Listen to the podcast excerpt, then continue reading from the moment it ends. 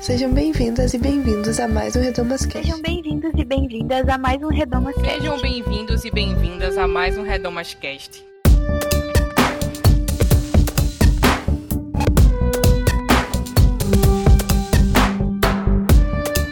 Olá, seja bem-vindo a mais um Redomas Cast.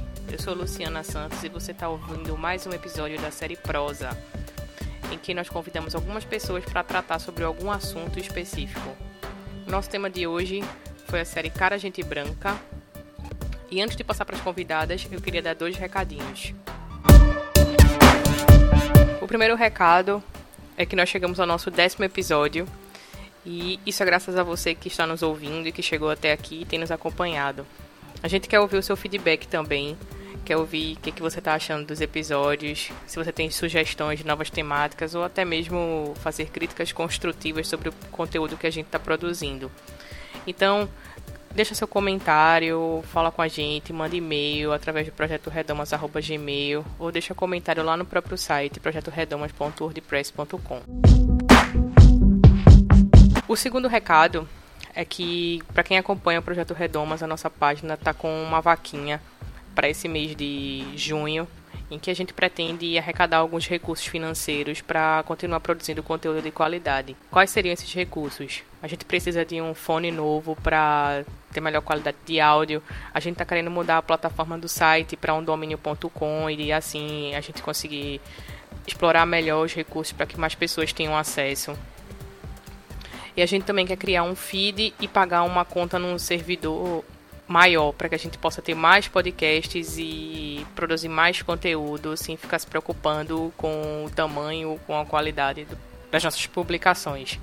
Então até o dia 30 de junho, se você está me ouvindo, se você quiser fazer uma doação, basta entrar no site vaquinha.com.br barra Projeto Redomas ou falar com a gente no inbox se você quiser doar via conta bancária, através de depósito ou transferência bancária. Nosso episódio de hoje é sobre a série Cara Gente Branca, uma série da Netflix que saiu esse ano, agora no mês de maio, e que teve muita repercussão, ou não, a gente vai tratar no podcast sobre isso. E basicamente, e basicamente, a sinopse da série Cara Gente Branca acompanha a trajetória de alguns jovens negros de uma grande universidade nos Estados Unidos. E, essa, e a série ela fala como esses personagens lidam com o racismo no campus, além de outros dilemas que vamos tratar no podcast. Então fica aí com mais esse episódio e ao final você comenta lá no site e diz o que você achou. Então é isso, vamos embora que esse episódio promete.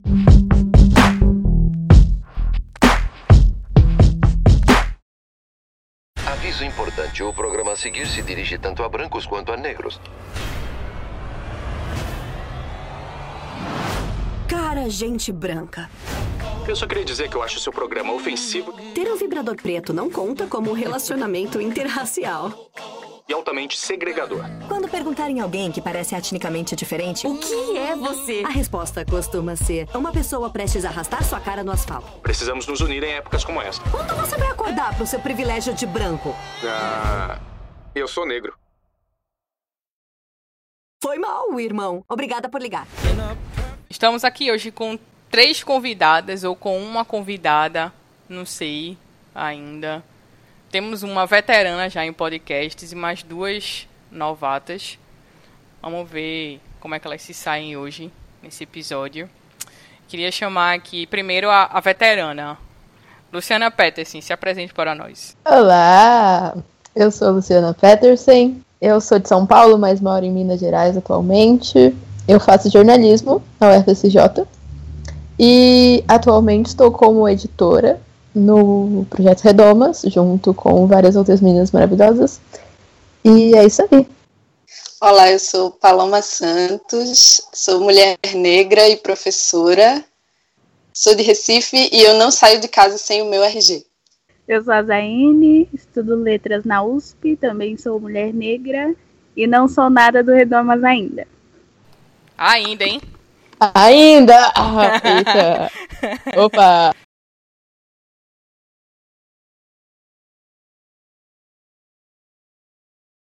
A gente trouxe esse podcast hoje pra roda. Ele é completamente fora, né, do, do que a gente costuma tratar nos podcasts do Redomas Cast por um motivo.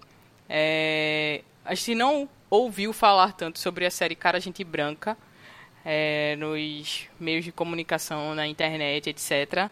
E a gente trouxe o podcast hoje para a gente discutir sobre ele, entender a série em si e também tentar compreender por que não foi tão aclamada pela crítica como outras séries costumam ser na Netflix. E aí, gente? O que, que vocês acharam da série, para começar? Vamos começar falando sobre a série si. no geral, assim, sem dar muito spoiler para quem ainda não assistiu. Eu acho que, que, que todas gostaram, né? Então, eu eu já, já estava esperando pela série há um tempo. Eu fiquei sabendo que eu assisti o filme quando ele fez um burburinho no festival. Eu não lembro qual foi o festival que ele concorreu, mas enfim. E que, que essa série é derivada de um, de um filme, né, de um longa-metragem. E aí eu tava numa expectativa, porque quando divulgaram que seria uma série, eu acho, eu acho o filme bem ruim. Eu não sei se as meninas acham, se, se vocês viram o filme. E aí é, eu tenho alguns, algumas pessoas que eu sigo na internet que também estavam com essa expectativa, então estava com expectativa alta, mas achei que, que, que, é uma boa série. Achei uma boa série, vi. É uma discussão necessária e, e gostei bastante. Eu gostei muito da série. Eu não tinha visto o filme, ainda não vi o filme, mas gostei muito da série. É, achei ela, ao mesmo tempo que ela é leve em alguns pontos, a trama é bem suave, assim, é rápida, né? São meia hora cada episódio, então dá pra você ver, tipo, em dois dias. Mas ao mesmo tempo é uma série que abrange muita coisa, assim. Eu achei os temas bem trabalhados e tal. E gostei, gostei. Eu também gostei muito da série, tanto que eu assisti três vezes ela inteira. A Lu disse que dá pra assistir em dois dias, eu assisti num dia só, duas vezes, porque eu sou dessas. e Dizem muito, né, que a série trata de racismo, mas eu vejo de uma maneira diferente. Eu acho que a série trata de relações entre diferentes raças, né? E aí acabar no racismo é o grande X da questão. Que a gente não, não para para pensar que tratar de relações raciais automaticamente vai levar a gente para uma discriminação de raças. E eu acho incrível como eles abordaram e tal. Esse lance de que a Lu falou de ser suave e tal leva a gente para muito, muitas reflexões a respeito.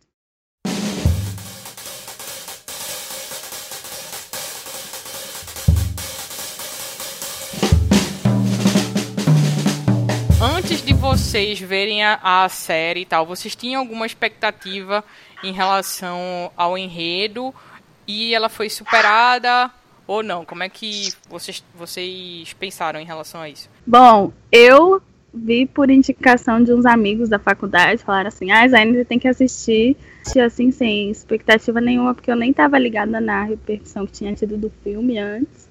Então eu fui sem expectativas, mas saí muito feliz, assim, de ver o resultado depois. Pela polêmica que teve antes, né, quando a Netflix liberou o trailer, e aí teve aquela galera que cancelou a assinatura, e não sei o que. Daí eu fiquei, nossa, vai ser uma super série sobre racismo, assim, no estilo, sei lá, meio documentário, sabe? Meio. Não sei o que eu esperava direito. Mas ela é muito diferente, né? Como a Zaine falou, ela foca mais nas relações dessas pessoas negras na universidade. E eu não esperava que fosse assim, sabe? Uma humanização das pessoas negras ali e os conflitos, sei lá, amorosos e conflitos internos, psicológicos, e ela trata de muita coisa que eu fiquei surpresa. E no começo eu achei meio ruim, assim, né? Eu esperava um negócio mais político, assim, forte, sabe? Mas depois eu pensando, e até conversei com a Bia sobre isso, a Bianca do Redomas. E daí eu vi que foi bom ela ter sido desse jeito, sabe? Eu gostei depois. a temática racial, para mim, ela, ela é bem central e ela inicia pelo nome do pelo nome da série, né? Então, é, para mim ela é central porque a, as questões raciais reconfiguram as relações sociais, todas elas. Tem romance na série, tem, mas é reconfigurada pela relação racial. Tem competição de estudante, é, coisa de coisa de universidade de filme americano tem, mas é reconfigurado pela relação é, pela relação racial. Tem as temáticas que são padrão em produtos para jovens adultos e adolescentes tem sim, mas todas elas são reconfiguradas pela, pelas relações raciais. Então, é, acho que o racismo, ele, racismo barra raça, barra temáticas raciais são centrais na série. E para mim, para mim isso, isso fica evidente. Assim.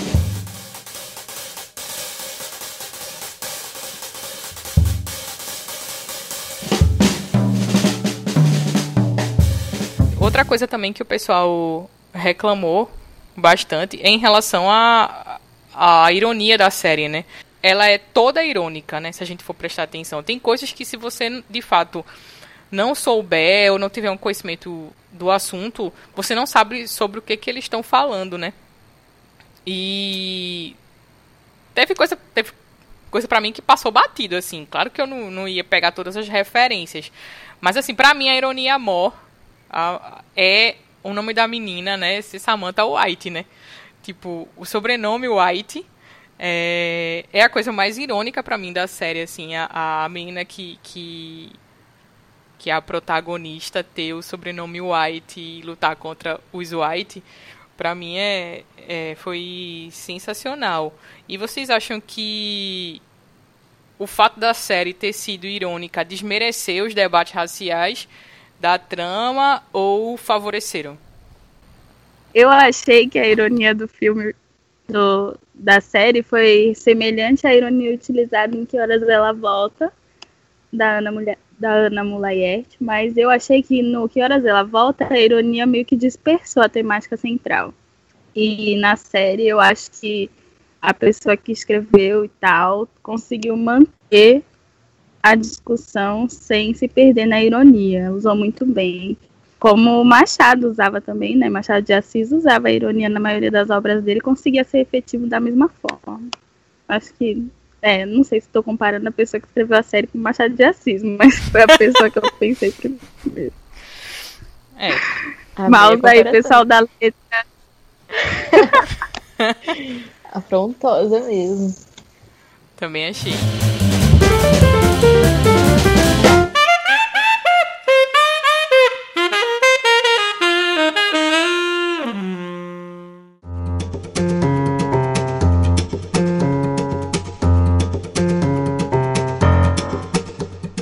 Bloco 2, é, a gente vai falar sobre todos os spoilers possíveis da série. Até agora a gente não falou nada, não falou sobre nenhum personagem, é, só falou sobre impressões iniciais.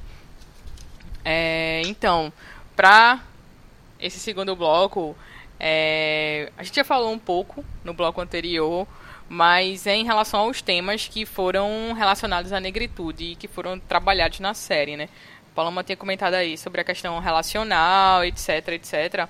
É, eu queria que a gente é, destrinchasse mais um pouco isso, mas baseando-se nos personagens. Eu destaquei genocídio da juventude negra, colorismo, relações amorosas interraciais, racismo acadêmico, racismo institucional, política de drogas, geração tombamento, que é o que a gente chama assim aqui no Brasil, né? Solidão da mulher negra, apropriação cultural, homossexualidade negra, pluralidade de formas de militância negra, representatividade e pobreza.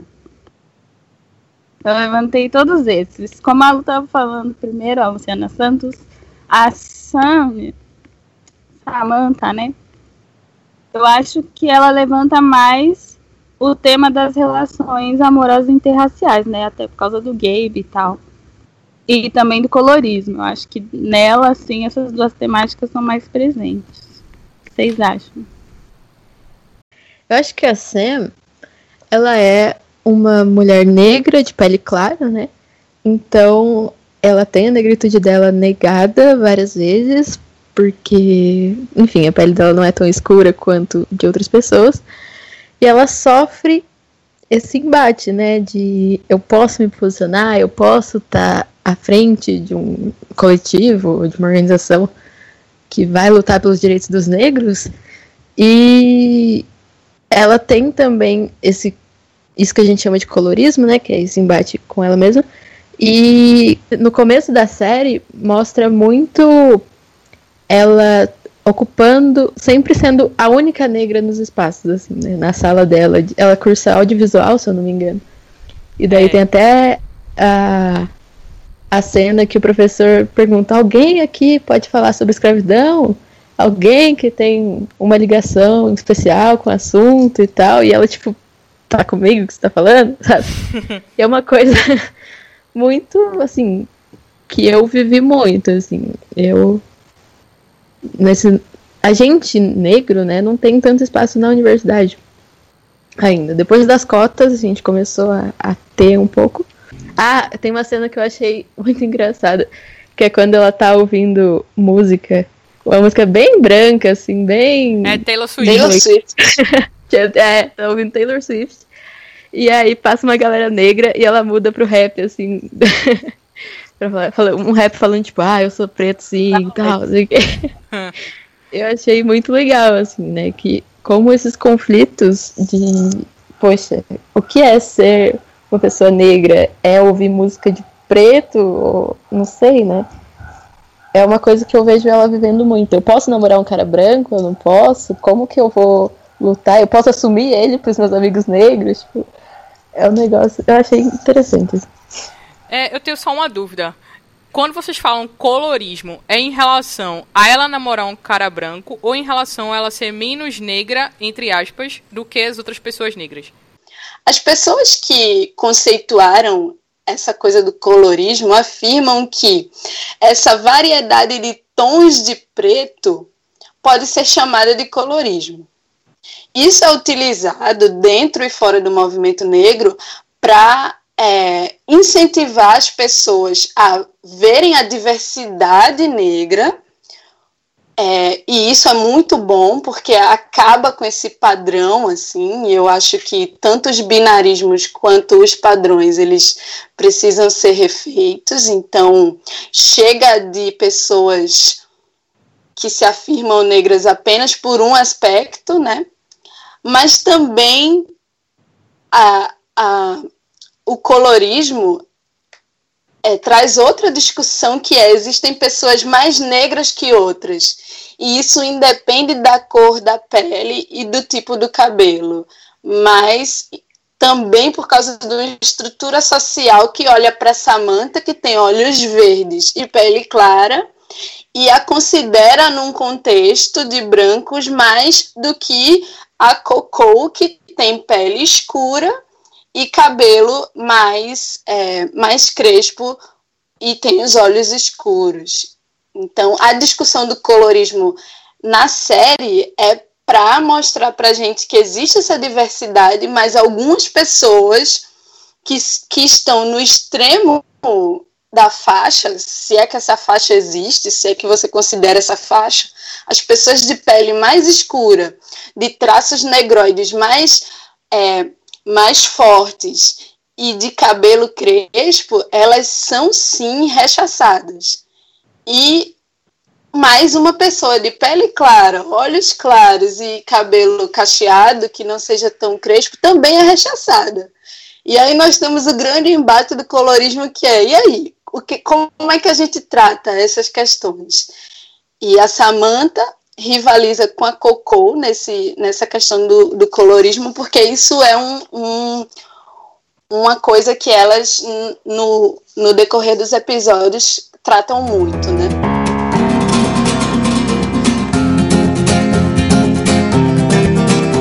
Vocês, como mulheres negras, que vivem a, essa questão do ativismo negro e tal, se reconhecem como negras e tal. Vocês é, acham, de fato, que existem negros que são mais privilegiados porque são menos negros? Tudo entre aspas, tá? Vocês entenderam Bom, a minha começar. pergunta? Eu entendi. Vai, vai. Eu tenho a pele clara, assim, em comparação com outras pessoas. E a minha infância inteira e adolescência, eu nunca me tomei por conta de que era negra. Só depois que eu parei de alisar o cabelo, que eu comecei a alisar o cabelo, eu tinha seis anos de idade. Então eu não lembrava como era o meu cabelo, não tinha, tinha pouco registro em foto, porque minha mãe cortava muito curto. Eu sempre tive cabelo de menino. E aí eu andava com a fralda de pano na cabeça porque eu queria ter cabelo. E aí eu falei cabelo de menino, né? Porque era assim como eu enxergava e como eu era enxergada pelas outras crianças, né? Não que exista um cabelo de menino, mas enfim. E aí, quando eu fiz seis anos, a minha mãe alisou meu cabelo e eu alisei dos seis anos aos 18. E que foi na época da minha crise de identidade. E aí, quando meu cabelo cresceu crespo e eu vi as pessoas mudando comportamento comigo, tanto dentro da minha família como nos, nos lugares que eu estava no meu trabalho, no cursinho, ou mesmo no ônibus, que as pessoas não sentavam mais no meu lado. E aí eu comecei a perceber o que, que era racismo e foi extremamente violento para mim. Então eu acho que no Brasil, sim, existe esse negócio de pessoas mais negras que outras. Tanto que eu vivi isso porque eu vivi praticamente toda a minha vida sem saber que eu era negra. E por que isso acontece é uma questão. E, mas ao mesmo tempo, eu demorei 18 anos para sofrer racismo. Eu só sofri racismo quando o meu cabelo mudou, quando o meu cabelo ficou crespo. Então, em comparação a uma criança que cresceu sabendo ser negra e sabendo da, da sua cor, eu acho que tem sim muita diferença. Até porque aqui no Brasil a gente gosta de chamar as pessoas negras de pele clara de morena.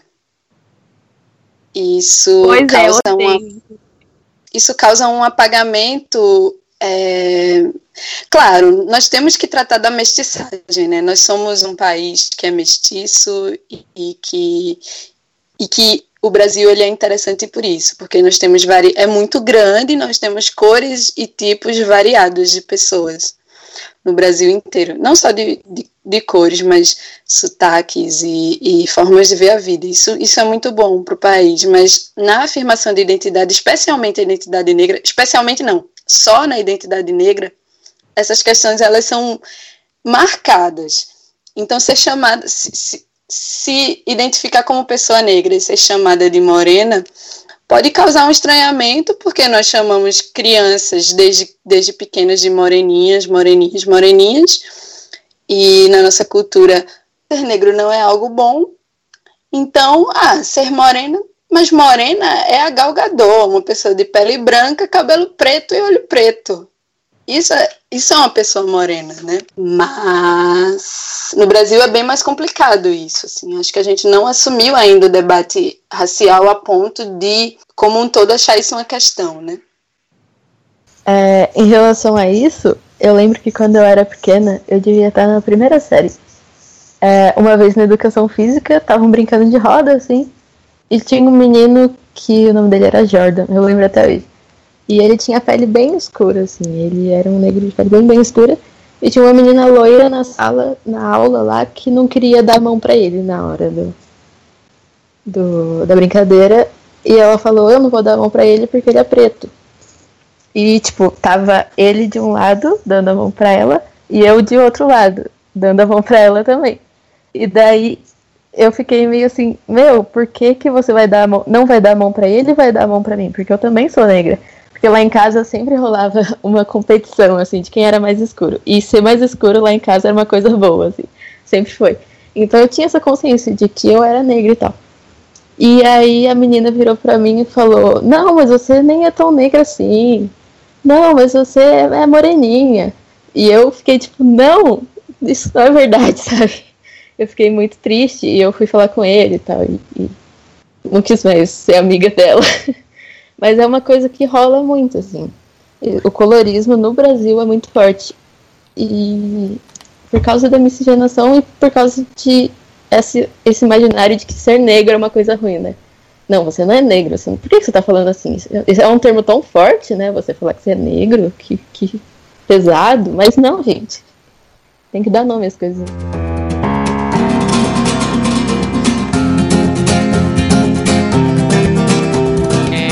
Eu tinha outra pergunta, mas eu acho que esse podcast vai durar umas 5 horas se eu for fazer todas as perguntas. Mas eu vou fazer. É... Essa questão, por exemplo, Sam, ela é a menina lá, engajada, tal, da luta, não sei o que, e namora um cara branco. Ela esconde esse cara branco porque, na teoria, ele deslegitimiza a luta dela. Vocês têm problemas em relação a isso também? Vocês acham, ou na, no contexto de vocês, nesse contexto mais engajado, é, existe isso de tipo. É, eu não quero namorar um cara branco, ou se por acaso aparecer um cara branco e eu me apaixonasse por um cara branco, é, seria algum tipo de empecilho? Mas ela é importante porque ela traz esse conceito da palmitagem, que é, eu não sei o que vocês pensam sobre isso, mas eu tenho algumas questões sobre a palmitagem que me incomodam um pouco. Eu posso perguntar Diga, o que é palmitagem? Pode. Palmitagem é essa crítica de que de gente negra que pega gente branca, entendeu? Ah, tá. Entendi. Beleza, beleza. No movimento negro, alguns chamam de, ah, você é palmiteiro se você ficar com uma pessoa branca. Ah, entendi. Beleza. E isso entra muito na questão da solidão da mulher negra, né? Que é um conceito que fala que as mulheres negras, elas são fadadas a um celibato definitivo, que é elas não são a escolha primária de ninguém, assim. Os homens brancos não querem ficar com elas, não querem assumir elas para a família e etc, porque é uma vergonha estar com uma mulher negra. E os homens negros preferem as mulheres brancas porque está meio relacionado a uma ascendência de vida, assim. Você exibir uma mulher branca do seu lado é como se você tivesse ascendido socialmente. E daí a gente vê vários, sei lá, jogadores de futebol, vários cantores com pessoas brancas do lado. E daí a galera fala que, ah, não pode pegar branco, mas não sei, gente. Também tenho minhas reservas, como a minha falou. Eu acho que o termo ele é bem violento. O fato é que chamar um, um, uma mulher, chamar a Samantha de palmiteira, é, sem, nenhum, sem nenhuma reflexão sobre isso que você falou, Luciana, que é ela, ela, ela não tem escolha porque ela é preterida por ser negra. Mas a questão da série é: será que ela foi escolhida? Se, se a escolha, ela foi escolhida pelo branco porque ela é menos negra do que a Joel, por exemplo, que é a melhor amiga dela, ou que é Coco, que as, ambas são negras de pele escura. E, e, e, será que o Gabe, que é branco, namoraria uma negra de pele escura? É, então, acho que quando direcionado para as mulheres, quando se fala ah, você é palmiteira por, namora, por namorar um homem branco, é, eu já ouvi de, de, de, amigas negras, é, mas os, os negros não me querem. E os brancos, eles, os brancos, especialmente os desconstruidões, né, em, em certa medida, assumem o relacionamento, um relacionamento saudável comigo e com as minhas questões, que são diferentes. Ser uma negra dentro de uma relação afetiva é diferente de ser uma mulher branca numa relação afetiva. E eu acho que usar o termo sem reflexão é complicado, é bem complicado, assim porque mexe com privilégio, mexe com, com o fato de, ah, você não escolhe quem você se relaciona, não é isso, ah, eu prefiro pessoas é, brancas. Não, não é, não há uma preferência, não é gosto apenas, não é só gosto. É toda uma estrutura social, uma estrutura é, e uma reflexão acerca do que é belo, e o que é gostável, e o que é amável, e o que é possível de, de se relacionar, que está ligada a essas escolhas. Então, afirmar que uma pessoa é palmiteira sem reflexão, ou sem fazê-la refletir, para mim, não é produtivo. E, e eu, eu lembro que quando a Joel tá conversando com o Gabe, já no finalzinho da série, e ele pergunta para ela o que seria para você um companheiro ideal. Ela fala características bem gerais de um homem e de um companheiro de um namorado ok. Mas no final ela afirma que gostaria de ter um companheiro negro. Aí a grande questão é: essa afirmação é uma afirmação mais política ou é uma afirmação que tem a ver com gosto pessoal? Se isso existe. Essa é a reflexão quando se fala de palmitagem, para mim.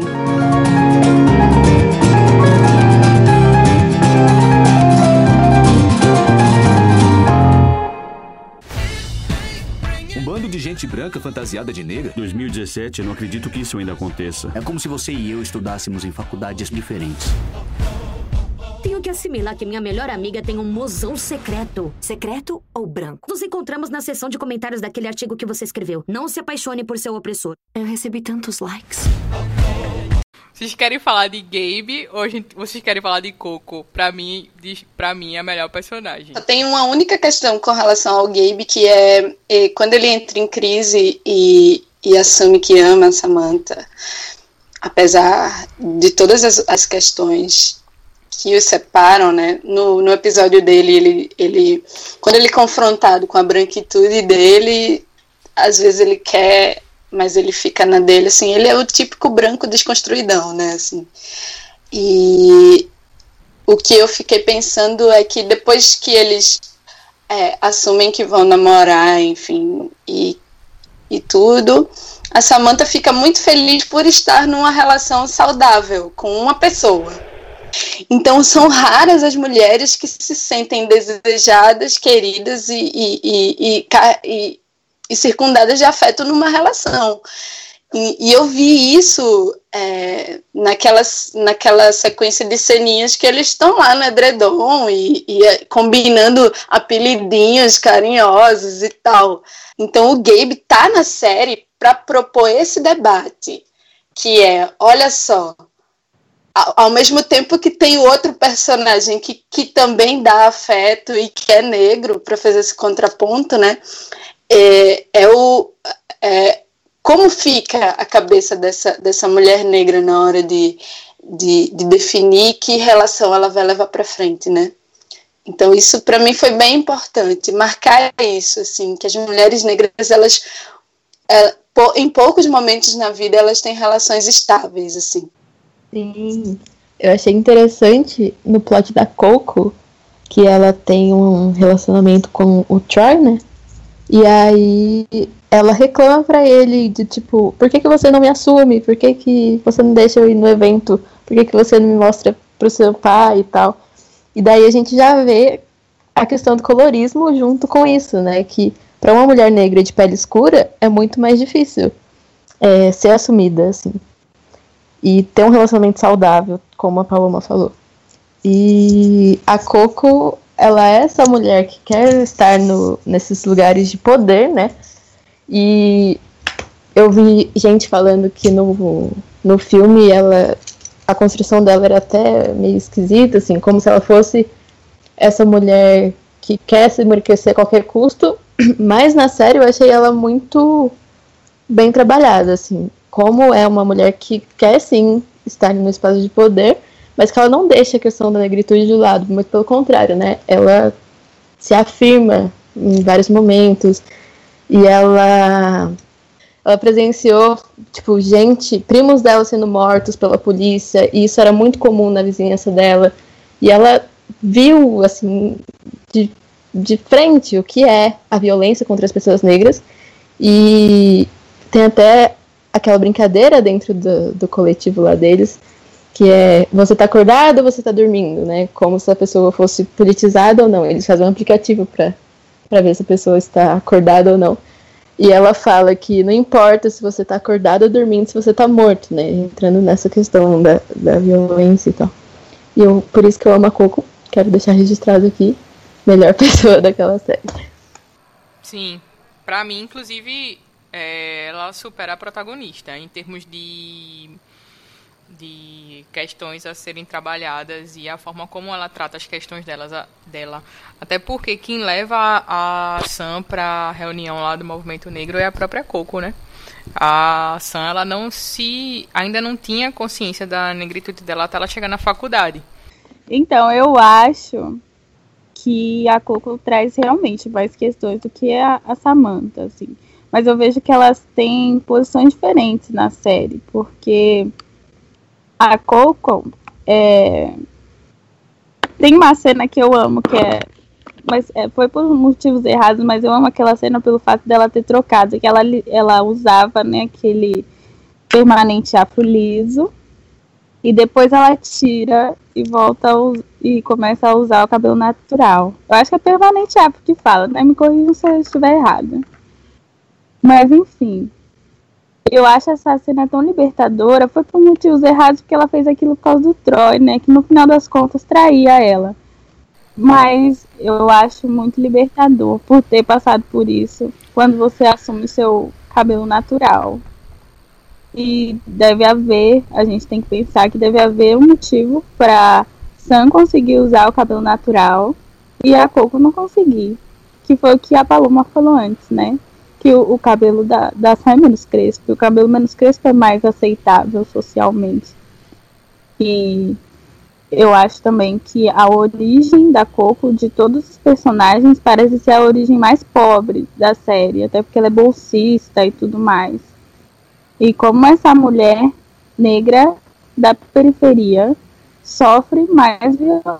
A gente via privilégios né, entre as pessoas negras. Eu acho que sim, quanto mais claro você for, quanto menos crespo for o seu cabelo, quanto mais fino for o seu nariz, quanto menor for a sua boca, menos preconceito racial você vai sofrer numa sociedade como a nossa que vive à base de pigmentocracia, que é quanto mais negro você é, mais racismo você sofre, porque mais desqualificado socialmente você é.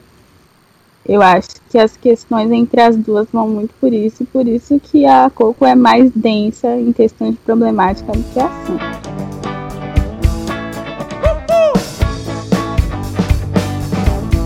É, vamos falar de Lionel. É, o Lionel, bom, a complexidade dele se dá, eu acho, principalmente por ele ser um homem negro gay ou bi, eu não sei como fica definido muito bem. Para mim ficou meio no ar. Mas enfim, ele não segue um padrão heterossexualidade. Além disso, ele escreve para o jornal de lá da faculdade ou da universidade, né? Uh, eu acho que eu tenho amigos negros gays que relatam que eles são muito deixados de lado, que seria o que aconteceria é, no contexto da mulher negra, né? Só que em outro lugar, já que eles são homens de qualquer forma mas eu acho que, quer dizer, eu, devo, eu imagino que para os homens negros gays seja difícil arranjar parceiros e se descobrir de forma saudável sem sofrer racismo, já que o, racismo tá, está em todas as nossas relações, né? E não, não fica de fora de nenhum aspecto das nossas vidas.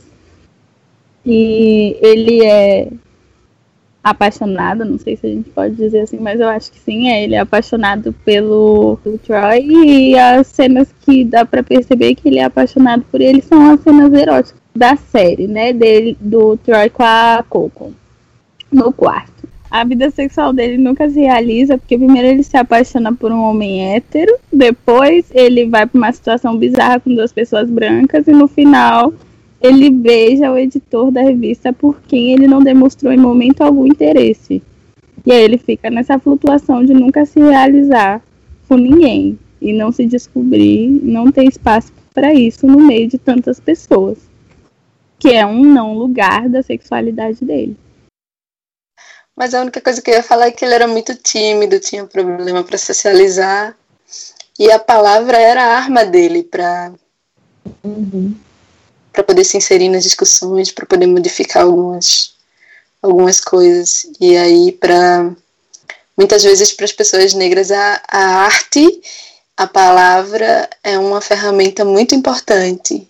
E isso na Samantha é muito importante, ela ser a editora e, e apresentadora do programa de rádio, ter espaço de fala.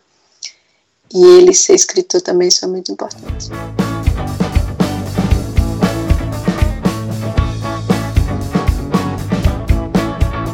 Vamos falar de Red. E aí a gente entra de fato na questão mais. Como é que eu falo? Complexa, mais violenta, mais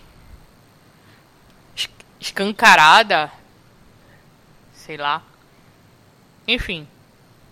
Falem aí vocês. A questão do Red é, se concentra mais. Ele é um homem negro, militante e. Bem lindo também. Se afirma o tempo todo. Lindo. Se afirma o tempo todo é, enquanto militante e tal. Mas a questão principal do personagem dele, eu acho que se concentra no episódio 5, né? Em que tem aquele episódio de que ele tá meio mal, e daí os amigos dele vão lá e vão para uma festa normal no campus, e de repente chamam a polícia, que inclusive quem chama é o Gabe, o cara branco da série. Enfim, chamam a polícia e a polícia, sem motivo aparente, aponta uma arma para ele, né? E entra nessa questão. E antes disso, eles estavam discutindo o uso do termo niga e tal. E... Enfim. E ele entra, tipo, ele fica diferente pra morte, né? No caso. E é super um plot twist, assim, porque tá. A galera tá discutindo racismo nas relações, tá discutindo os problemas da, da militância negra, como as relações têm seus embates, como algumas pessoas estão acordadas, outras não. E de repente entra no ponto que é você pode morrer por causa do racismo, sabe? Não é. Sei lá, não é mimimi, não sei, não é uma questão isolada. São pessoas reais que estão morrendo o tempo todo. E ele é obrigado a mostrar a carteirinha dele na faculdade. E as pessoas ficam assustadas porque elas realmente veem, opa, algo aconteceu aqui, né? Sim. E é o episódio considerado por todos, né, o mais impactante da série, porque realmente você sei lá, foi muito foi muito não sei como foi para vocês é, que vivem essa realidade mais de perto, mas foi, foi muito pesado aquela sequência, sabe? Assistir aquilo ali e pensar que é mais comum do que a gente pensa foi, foi muito pesado, assim. É, tanto que logo depois, né, no episódio seguinte, ele some, né, o episódio inteiro. Eu achava, eu achava que ele tinha morrido, que ele tinha se matado, enfim, que tinha acontecido alguma coisa com ele. Você fica naquela tensão o episódio inteiro que ninguém encontra Eu fiquei com ele. muito medo dele. Uhum. Que você não encontra ele, cara, todo mundo procurando ele, liga pra ele, ele não atende e tal. E quando ele apareceu, eu disse, ai meu Deus, graças a Deus ele tá vivo. Aí. É... E no final, que todo mundo achava que, sei lá, ele ia se ficar violento ou revoltado ou enfim. O cara foi e escreveu foi, foi para um sarau, né? Foi para um sarau e ali ele conseguiu colocar para fora tudo aquilo que ele estava guardando dentro dele, né? Através de um, um poema que bem pesada também na minha visão e foi a forma dele de ele conseguir colocar para fora o, o que estava passando na cabeça dele, né? E todo mundo pressionando ele, perguntando como é que ele estava e correndo atrás dele e ele só queria ficar sozinho, sabe? Eu também chorei bastante. Eu chorei demais. Nossa, foi, foi o episódio mais difícil da série inteira pra mim, assim, foi bem difícil mesmo. E eu não chorei de tristeza, não, foi de raiva, porque eu queria bater em todo mundo. De raiva mesmo. E eu acho que essa cena trouxe muito essa questão. E também não só essa cena, mas a cena do Troy sendo preso no final da série também. Porque não importa se você é o filho do reitor da universidade, o cara de todos, você pode ser preso simplesmente porque tu é preto, sabe? E, não sei se fosse um menino branco quebra, quebrando lá o patrimônio privado, seria preso daquela forma como ele foi, na frente dos amigos, do próprio pai e tal. A violência policial, sobretudo, que é o que mais mata a gente preta, também é muito presente aqui no Brasil. Né? E é bem tenso tudo isso. Esse episódio foi escrito e dirigido pelo roteirista e diretor de Moonlight, né? E quem estava acompanhando já, já, já sabia que ele ia dirigir um dos episódios. E esse episódio ele é o ponto de virada da série, né? No, nos quatro primeiros episódios a gente é apresentado aos, a gente é apresentado os personagens e depois o grande terror da pessoa negra é a polícia. E dentro do contexto da série, as, é, os Estados Unidos recentemente tiveram uma sequência de mortes de pessoas negras por policiais brancos em comunidades negras pobres, e isso gerou uma crise política muito grande, já que os Estados Unidos tinham um presidente negro que era acusado é, diretamente de não se posicionar em alguns momentos, e quando se posicionava era acusado de estar colocando as questões raciais na frente das questões políticas, então eu não. A sociedade americana é bem confusa, né? Mas esse debate da, da polícia versus negritude, versus jovens negros, né, é, é uma questão dos Estados Unidos e também é uma questão nossa. É, tem uma frase que a Joel diz para ele que ele é um ele é um menino militante, o, o, o Red militante e a, a, ascensão social dele não é só por causa da, do envolvimento político, mas também pela intelectualidade. Que antes do, da crise que atrai a polícia, ele estava vencendo uma, uma competição de um quiz em, que ele estava detonando, né? Então, nossa, um, um menino negro intelectual, ó, e, e, e, era parceiro do cara branco, que também era um branco desconstruidão, né? E nesse episódio também tem a questão da palavra N, que a gente não tem esse equivalente aqui no Brasil, mas nos Estados Unidos é muito importante e, e é uma coisa bem interessante para discutir as questões raciais, uma palavra que, que pode ser utilizada para discutir questões raciais e políticas. E aí, e aí, assim, sem o RG, ele seria preso e seria morto.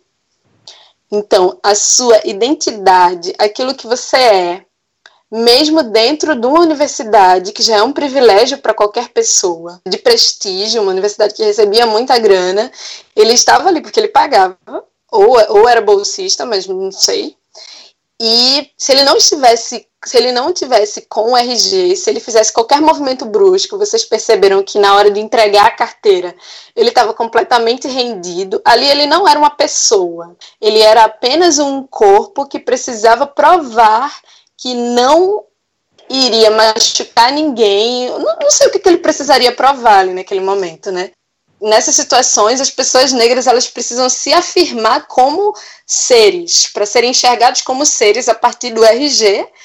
E em seguida, ok, você tem uma identidade, você não é um bandido, mesmo estando ali nenhum dos amigos, brancos ou negros, retrucou, nem ousaria, né? Com, com a arma apontada para o seu lado. Nos Estados Unidos, eu imagino que ninguém ousaria dizer que estava sendo excessiva aquela atitude.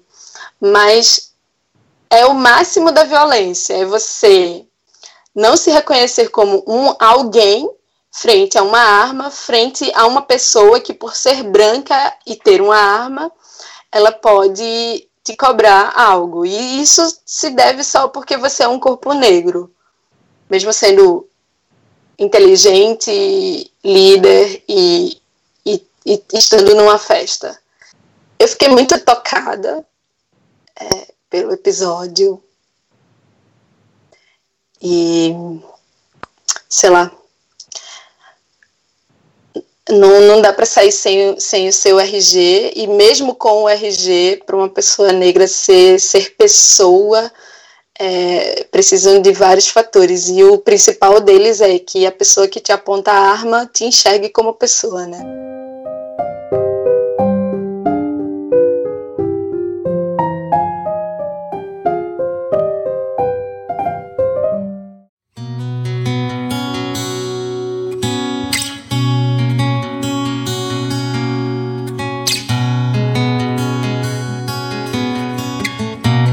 Eu queria entrar na parte crente da coisa, né? Porque tá, a gente encara essa realidade todo dia, a gente vê o genocídio da juventude negra, a gente vê pessoas negras sendo mortas todo dia, a gente vê o Rafael Braga preso porque estava na rua com é, água sanitária e pinho-sol na mochila, que alegaram ser material explosivo. E aí a gente pensa, o que, que a igreja tem feito sobre isso? O que a, os cristãos, a gente tem se posicionado em relação a isso? Tem um texto do Runilson Pacheco, que ele fala que o corpo negro caído no chão é templo do Espírito Santo. Então, a gente é corpo, sabe? O Cristo que a gente acredita é o Cristo que se preocupa com esses corpos, que se preocupa com essa violência, com essa negligência do Estado. E acho que a gente precisa se posicionar, sabe? Fazer alguma coisa em relação a isso. Eu acho a igreja extremamente omissa em relação a qualquer tipo de violência. A igreja, pelo menos pelo que eu observo, né? A igreja tem se manifestado, aliás, tem se tem não tem se manifestado em relação às coisas que acontecem na sociedade, como se a igreja não fosse feita de pessoas, como se fosse um pedaço do céu na terra. Mas é em relação à espiritualidade quando deixa de ser, né?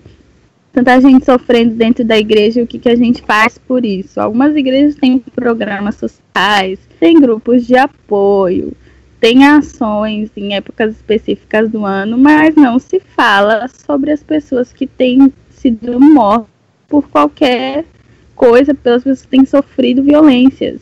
E eu acho que o racismo não é um tópico presente nas igrejas, pelo menos, né?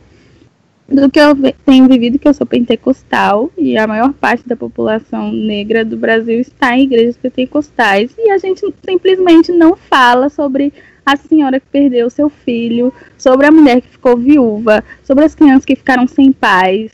Não se fala sobre isso e como a gente não fala, só quer ficar falando de salvação, mas e a vida aqui na Terra não importa, as consequências que a gente leva, né? A gente não pensa que a mulher que fica sem marido, fica sem filho, tem consequências psicológicas nela, como ela vai viver a vida, ou mesmo como ela vai viver a sua espiritualidade. As pessoas querem ficar enfiando Jesus goela abaixo, mas pouco se fala sobre a qualidade de vida que a gente tem aqui, sobre quem passa fome porque perdeu o marido e agora tem que trabalhar para sustentar sei lá quantas crianças. E eu acho isso extremamente complicado principalmente estando no, na sociedade que a gente está, no lugar que a gente está. É, sei lá, tem que a igreja precisa assumir que é que o, o evangelho que prega é muito eurocêntrico, é, mesmo dentro de comunidades pobres, os homens negros que são pastores não admitem. Aliás, ninguém admite que racismo é pecado, e me surpreende que muitos pastores que são homens negros dentro de comunidades pobres também não, que são alvos do racismo, não entendem o racismo como pecado. Eu acho que precisa ter um aprendizado, precisa ter, precisa ter um, um... primeiro precisa assumir o racismo como pecado, mas também é, a igreja evangélica ela é racista as pessoas, quando são, quando são confrontadas com o próprio racismo, elas negam, igual o amigo do Red. As pessoas, ninguém quer ser chamado de racista, né? nem os brancos desconstruidões querem ser chamados de racista. Imagina uma igreja, uma instituição igreja. Né? Se uma universidade como a deles não, não, não quis assumir o debate racista, teve que fazer todo um circo para poder assumir a discussão. Imagina um, um, uma instituição que no Brasil movimenta pessoas, relações, tem uma movimentação financeira, movimenta política. Eu acredito que, que isso mude a partir desse a partir disso, assim, de, de, assumir que somos racistas como igreja cristã.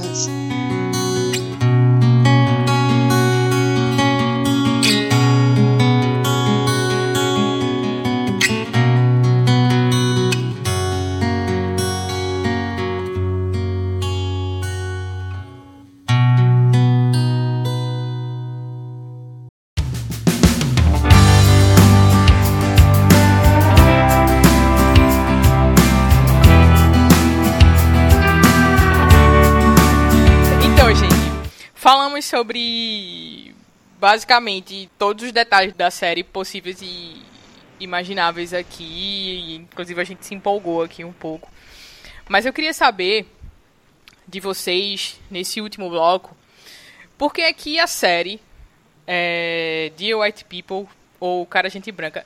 Por que vocês acham que a série teve tanta repercussão negativa antes da estreia?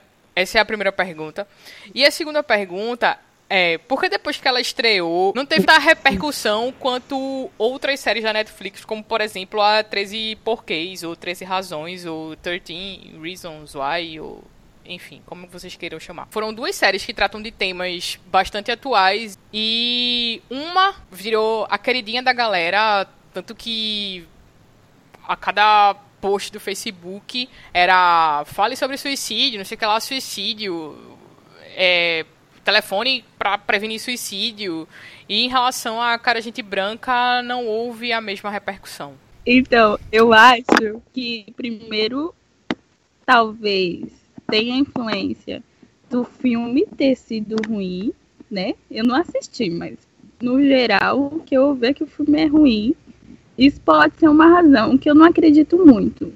Outra razão que pode ser, que eu, que eu fiquei pensando hoje à tarde, principalmente, é que o filme foca em pessoas negras. E a gente, enquanto telespectador, independente de ser negro ou branco, rico ou pobre, mas a gente, enquanto telespectador, não tem visto, não está acostumado a ver nada que foque principalmente pessoas negras.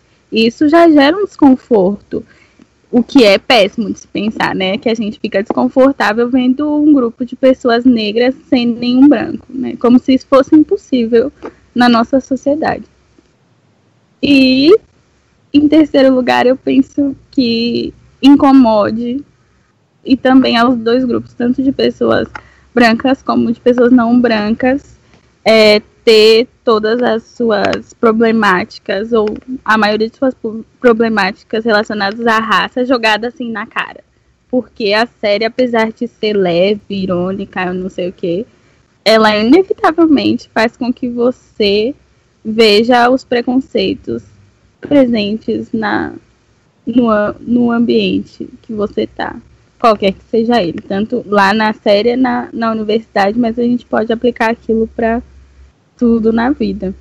Eu acho que quem cancelou a conta do Netflix para por causa dessa série usou muito a carta do racismo reverso, né?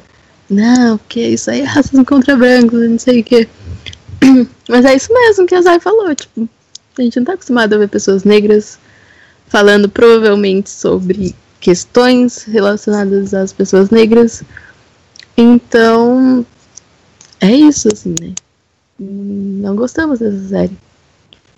E eu vi gente criticando a série também, inclusive pessoas negras, por ela não ser uma super produção, assim, sabe? Não ser.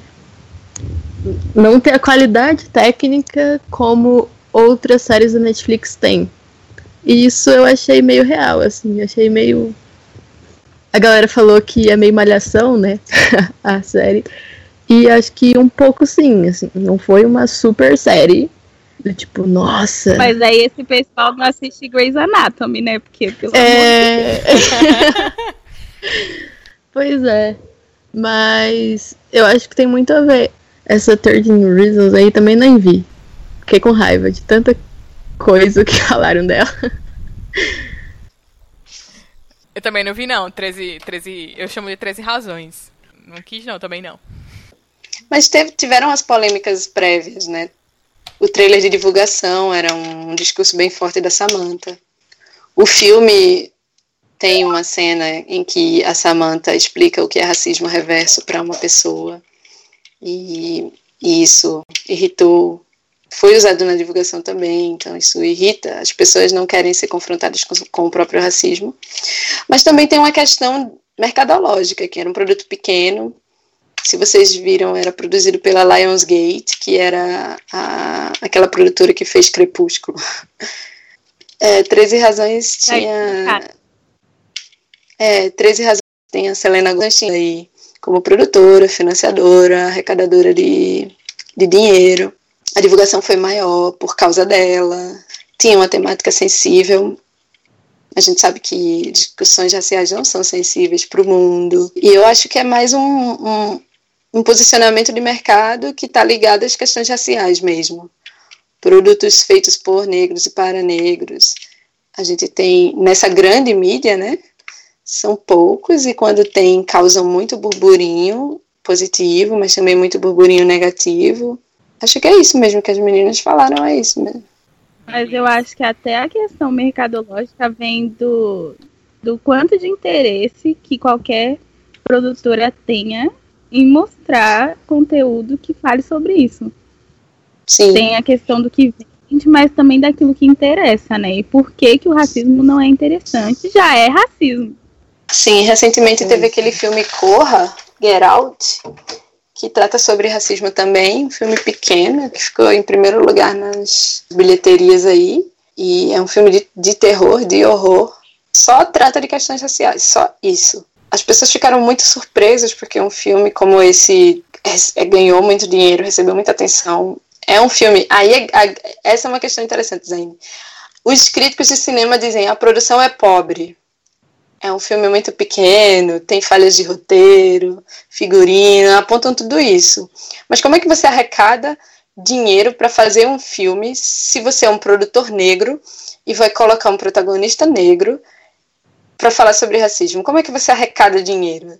Você não arrecada, né? Porque é, essas temáticas elas o mercado não se interessa por essas temáticas. Por mais que hoje se haja, haja uma movimentação em torno dessas temáticas, isso é muito bom, isso é necessário, mas é só por isso, assim. Essas temáticas elas não são interessantes porque nós estamos inseridos num mundo branco, numa mídia que é branca, em que a branquitude é a primeira coisa que chegou.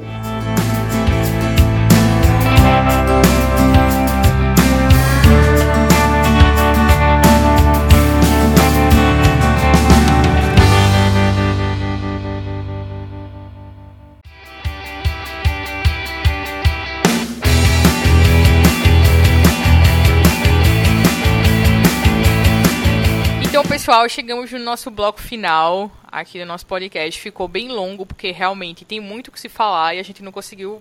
Acho que a gente não tratou nem de, da metade das coisas que a gente de fato queria falar sobre o assunto. Mas acho que já deu para ter um panorama geral sobre a série, sobre coisas que a série nos trouxe. E eu queria que vocês, meninas, é, falassem como. Já puxando as considerações finais, o que, que a gente pode levar como lição aprendida da série? Pontos positivos, pontos negativos? Vale a pena assistir? Não vale a pena? Enfim, falem aí. Vale a pena assistir sim, inclusive porque tem muita gente bonita, isso sempre ajuda. Parem de assistir Grey's Anatomy, vão assistir The White People. É, além disso, a, a série mostra muito do que a gente gente vive aqui no Brasil, nas universidades, de forma pouco diferente, né? Porque aqui a gente não tem esse negócio de irmandade, todo mundo morar junto e não sei o que, mas a gente tem outras questões como dificuldade de acesso e permanência. E tudo isso envolve racismo. Eu acho que a série pode servir muito para a gente trazer questões para nossa militância aqui, além de falar do racismo de maneira geral, do nosso dia dia e como somos pessoas e pessoas diferentes umas das outras, com as suas próprias subjetividades e tudo mais. Concordo. Acho que é isso aí, gente. É uma série necessária. É raro ver gente falando sobre a gente no Netflix, em qualquer lugar uma série produzida por pessoas negras, com protagonistas negros, isso é muito importante. Então, mesmo que vocês achem que não é uma superprodução, ou que a qualidade não é tão boa, ou sei lá o que, assistam e reflitam sobre as coisas que as pessoas estão falando lá. E é isso aí. É, eu acho a série importante, deve ser vista por todo mundo principalmente as pessoas brancas que acreditam que todos somos iguais, só que existem pessoas mais iguais que outras. E geralmente as pessoas mais iguais que as outras são as pessoas brancas, mas também porque é uma série para um público específico, né? Um público jovem, universitário. E acho bem, acho bem importante que esse público é, assista e pense. E vocês têm alguma indicação de livro, série ou filme com a mesma temática para quem quiser se aprofundar no assunto? Um, como a série tratou um pouco sobre, sobre cabelo, especialmente para mulheres, o Redomas Cast é um, é um podcast para todos, mas tem um, uma centralidade na discussão sobre mulheres. Eu recomendo três textos sobre isso que tem a ver com, com negritude e racismo, a questão do cabelo. Eu vou recomendar o artigo Alisando o Nosso Cabelo, da Bell Hooks, que é um texto que tem aí na internet. Vou recomendar um romance, que é Americana, da Chimamanda Adichie, que trata sobre. É um romance centrado numa protagonista negra, universitária, e é um romance de formação, né? A gente acompanha essa protagonista negra em todas as suas crises, identidades, em toda a sua discussão sobre identidade e, e, e é incrível se, se você se identifica, se você não se identificou muito com a Samantha, você pode se identificar com a Efemelu. E a Chimamanda já disse que esse livro é sobre cabelo, sim. E eu também recomendo um livro que não tem em português do Brasil, mas tem na rede em português de Portugal, que chama Esse Cabelo, a tragicomédia de um cabelo crespo que cruza a história de Portugal e Angola, que é da Djaimília Pereira de Almeida. Vai ser publicado aqui no Brasil em breve, mas ele já tem nas redes também. Acho que a questão racial passa pelo corpo e discutir as questões do corpo, já que o corpo negro é um corpo revolucionário, é uma coisa que eu gosto bastante. Então eu recomendo esses três textos, dois, dois livros e um artigo. Lu Peterson. Queria começar indicando o livreto que a gente produziu no Redomas no ano passado, na Semana da Negritude. A gente compilou todos os textos daquela semana e as meninas diagramaram e ficou maravilhoso. Tem texto da Palominha, tem texto da Zaine também. Então acho que vale a pena conferir. A gente deixa o link no, na, aqui embaixo, né? Bem Sim. blogueirinha, falando, veja o link aqui embaixo. Enfim. é, acho que uma pessoa que trata desses conceitos que a gente comentou aqui e de uma forma bem simples, assim, bem didática, é a Nathalie Neri, no YouTube. Eu tô gostando muito do canal dela atualmente, assim, assisto bastante. Então, queria recomendar. E. Não sei. Acho que tá bom, né? Uma série que eu queria. Não poderia deixar de indicar. É, mentira, nem é tão boa assim. Mas Greenleaf, eu acho que. Nossa! Né? Amo, amo. Vamos eu, fazer. Ia, eu ia te sugerir, eu ia te sugerir, Luciana, uma coisa crente, aí tu vem com Greenleaf. Uai. Vamos fazer Porque podcast é Greenleaf né? um dia. Eu, eu sou a favor. Uma coisa bem crente fala de uma super igreja negra, né? Nos Estados Unidos. E tem bastante essa questão racial. Tem uma crise lá com Black Lives Matter. Crise não, né? Uma questão com Black Lives Matter.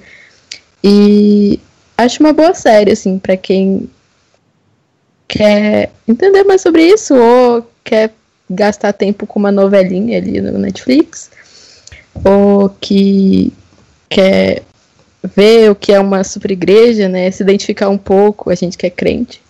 Enfim. Jaine, sua vez.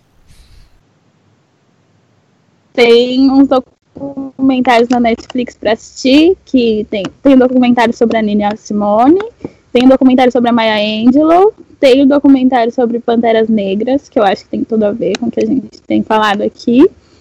Um, e tem um livro de uma autora que chama Bianca Santana, que é Quando Me Descobri Negra, que fala bastante sobre. Tem bastante a ver com a série, por causa da Samantha. Certo. E queria indicar também com mais quatro amigas, que chama Entre Irmãs, lá no Facebook, facebook.com.br entrei.irmãs, que fala sobre justamente questão da negritude, fé e racismo. Leiam.